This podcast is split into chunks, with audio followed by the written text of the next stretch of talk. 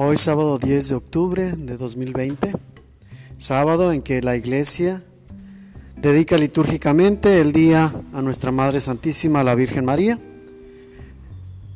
Les doy el saludo de paz y bien. Del Santo Evangelio según San Lucas.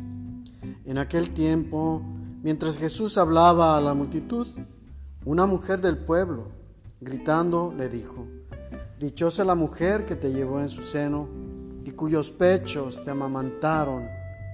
Pero Jesús le respondió, Dichosos todavía más los que escuchan la palabra de Dios y la ponen en práctica. Palabra del Señor.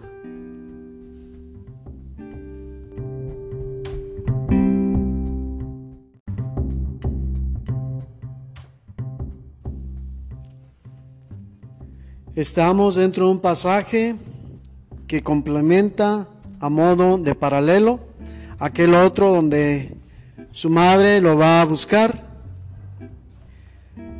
Solo que hoy San Lucas, con brevedad de palabra,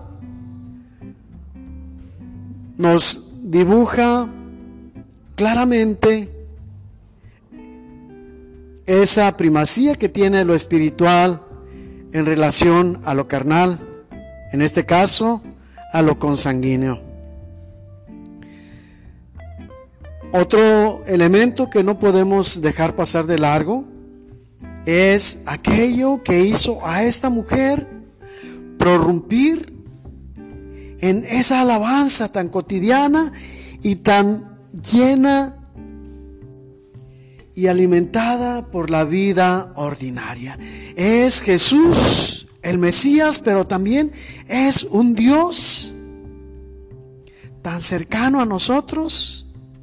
Es tanto nuestro compañero de camino que así, en lo ordinario, en lo cotidiano, lo encontramos mientras realizamos nuestra vida personal, nuestra vida social, familiar, todos los entornos, es decir, nuestra vida diaria. Él es el Dios cercano, el Dios que se preocupa por nuestras necesidades porque sabe cuáles son. Y nosotros sabemos que Él sabe estas cosas porque sentimos cómo camina junto a nosotros. Todo esto y muchas otras cosas más pudieron estar en el interior de esta persona, en el corazón, en lo más recóndito, en las entrañas de los sentimientos de esta mujer que estalla a gritos manifestando esta profesión de fe y este reconocimiento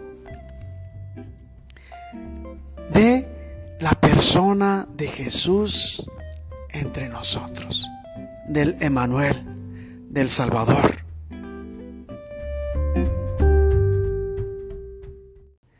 Dichosa la mujer que te llevó en su seno y los pechos que te alimentaron. Aquí hay dos elementos más que hemos de tener en cuenta. La humanidad, que como es común en Dios, participa del ejercicio de Dios mismo. Pero también los elementos de la creación de ese sistema perfecto de vida que Dios estableció en y entre nosotros. Gracias Señor por hacernos parte de tu proyecto, pero también gracias Señor por los elementos que juntamente con nosotros, dentro de la naturaleza, también participan de este ejercicio divino de la redención. Reconociendo todo esto, sintámonos pues alegres día a día, porque la dignidad de Dios nos hace acreedores a su compañía, la cual solamente podemos disfrutar cuando la hacemos propia, cuando ejerciendo la libertad, el libre albedrío, aconsejados por la sabiduría divina, aceptamos y buscamos la compañía del Maestro, la compañía de la palabra sabia, la compañía de Jesús. No necesitamos más para vivir día a día la alegría de, por esta dicha. Y también por estar camino a la felicidad. De este modo, nuestra vida tan cotidiana y tan ordinaria se reviste de las vestiduras de la gracia que nos fecunda de alegría y da no solo sentido a nuestra vida, sino que le da plenitud y nos da la capacidad de disfrutarla a cada momento, incluso las tristezas, incluso los padecimientos, sabiendo que estamos con Él.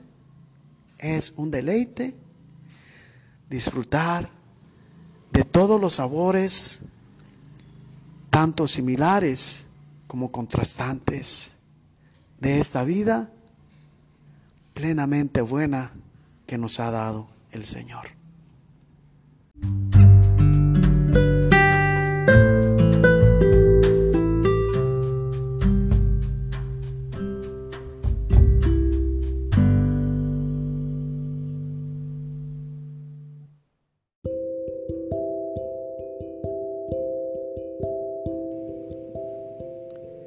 Jesús, vida, Jesús, alegría, Jesús, presencia.